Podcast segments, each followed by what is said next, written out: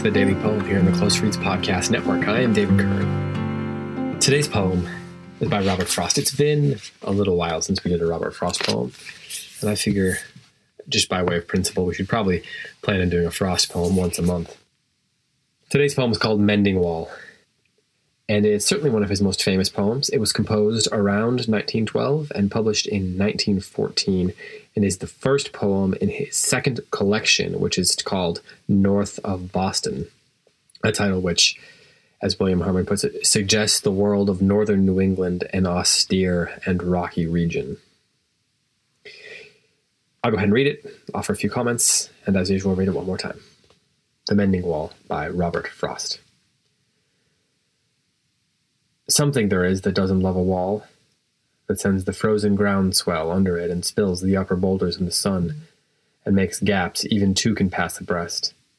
The work of hunters is another thing. I have come after them and made repair where they have left not one stone on a stone. But they would have the rabbit out of hiding to please the yelping dogs. The gaps, I mean. No one has seen them made or heard them made, but at spring mending time we find them there. I let my neighbor know beyond the hill, and on a day we meet to walk the line and set the wall between us once again. We keep the wall between us as we go, to each the boulders that have fallen to each.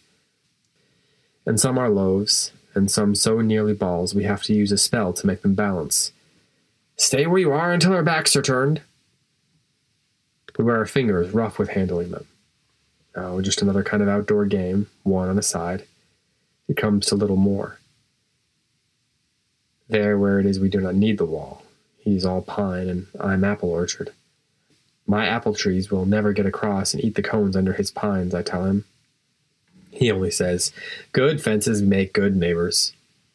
Spring is the mischief in me, and I wonder if I could put a notion in its head. Why do they make good neighbors? Isn't it where there are cows, but here there are no cows? Before I built a wall, I'd ask to know what I was walling in or walling out, and to whom I was like to give offense. Something there is that doesn't love a wall, that wants it down. I could say elves to him, but it's not elves exactly, and I'd rather he said it for himself.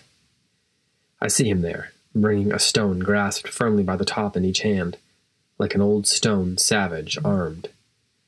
He moves in darkness, as it seems to me, not of woods only, in the shade of trees. He will not go behind his father's saying, and he likes having thought of it so well, he says again, good fences make good neighbors. William Harmon notes in his book that Frost is one of the few poets, genuine poets, to compose a proverb that we continue to say. Good fences make good neighbors first appeared in a different form in Poor Richard's Almanac decades before, but the phrasing that we get here that has been passed down to common parlance is actually from Robert Frost, so that's quite an accomplishment for him. This is one of those poems where Frost's skill comes out so well, because on the surface there's a sort of simplicity to it, and that's true of so many poems that I keep saying that. There's even a commonness, a folksiness to the way the language is employed, especially when the characters are speaking to each other, and that's one of those things that may be easier for you to see if you were to read it. So do a quick Google search or look for it in an anthology. But this is a poem that is about tension, right? It's about tension between people, between aspirations, between ways of looking at the world. But it's also one that's rooted in the earth.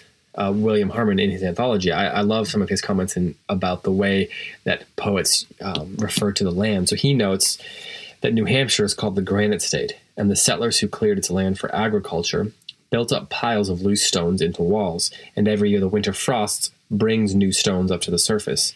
So that's where the line that sends the frozen groundswell under it and spills the upper boulders in the sun and makes gaps even two can pass abreast comes from. That's the second through the fourth stanzas there.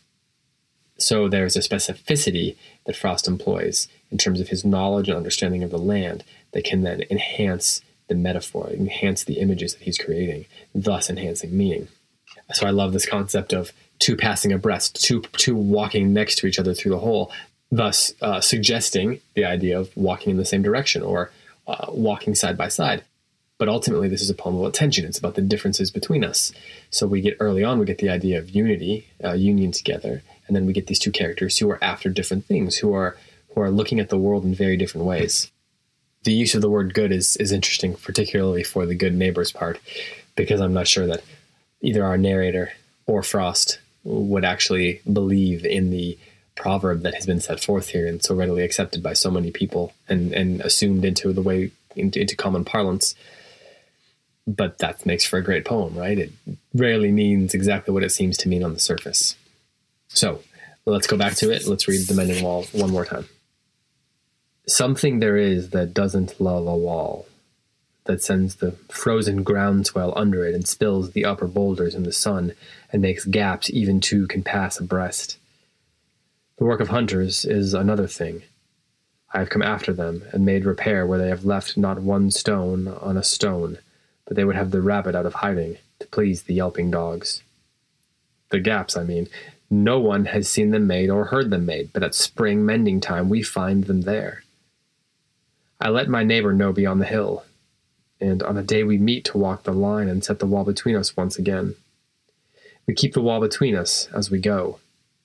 To each the boulders that have fallen to each, and some are loaves and some so nearly balls we have to use a spell to make them balance.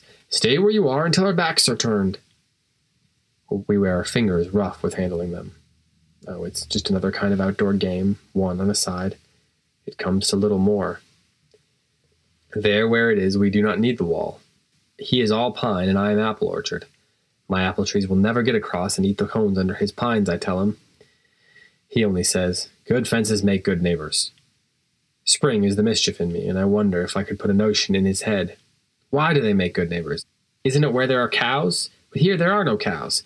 Before I built a wall, I'd ask to know what I was walling in or walling out, and to whom I was like to give offense.